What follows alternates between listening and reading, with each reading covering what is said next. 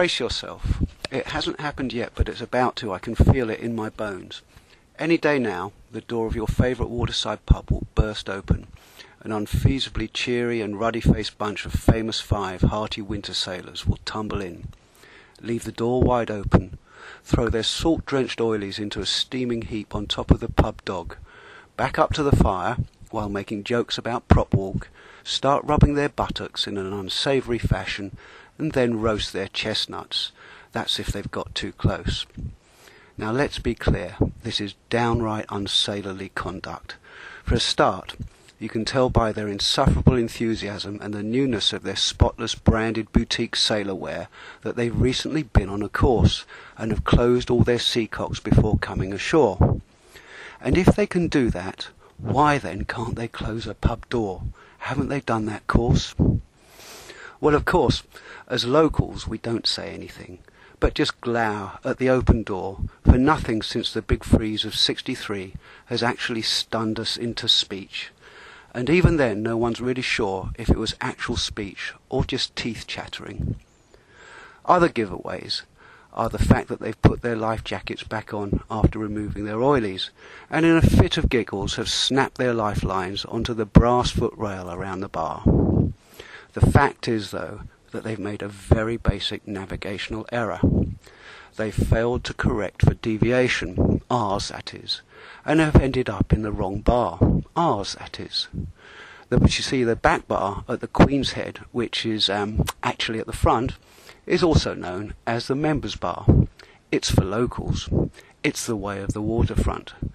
And the front bar, which is actually at the back, is the one for blow-ins or randoms, as we call anyone who lands in Maldon wearing a life jacket. But they've made one more truly fundamental error, for anyone with any sense at all has by now swaddled their boat in layers of shredded tarps, roofing felt, rubble sacks, old sails, and mildewed army surplus canvas, canvas ground sheets. The true aim of this is not to protect your boat from the ravages of our British winter, but something far more practical. In the first place, to prevent you getting on board to do any maintenance and secondly, to stop you doing anything as utterly foolish as going sailing in Britain in December, January, February, or March.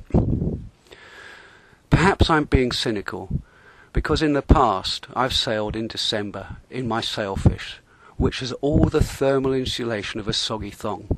It was wondrous for the first five seconds until my frozen feet froze solid to the frozen cabin sole.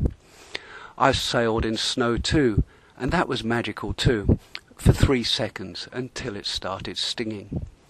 And once when I was younger, I was enticed sailing on New Year's Day by super eager friends who'd read so much Arthur Ransome it had affected their minds. Isn't it perfectly magical there's no one else out here? said one. I offered an explanation you won't read in children's sailing books. I've also sailed in the frostbite race from Limehouse to Erith on the Thames in February in an old mate's ancient westerly renown, which had a domestic paraffin heater lashed to the compression posts. You won't learn that on courses. The trouble was, we couldn't go below at all because it was so hot down there we'd melt. So we had to freeze in the cockpit and just hope the paraffin ran out before the compression post caught alight. Of course, all this is character building. But I realized I'd had enough of that years ago when, after four hours freezing my futtocks off, the skipper said, I think we can head back now. Honour has been satisfied. Now, honour has been satisfied is sailor code talk for it's bloody miserable out here, so let's pile into the yacht club bar and pretend it wasn't. There is, however, one exception. If a band of gung-ho hearty types walk into your favourite waterside pub or sailing club bar on Boxing Day in spotless branded boutique sailor wear, life jackets and lifelines, don't be fooled. They've not been sailing. They're just trying on their Christmas presents, and that really, really is bonkers.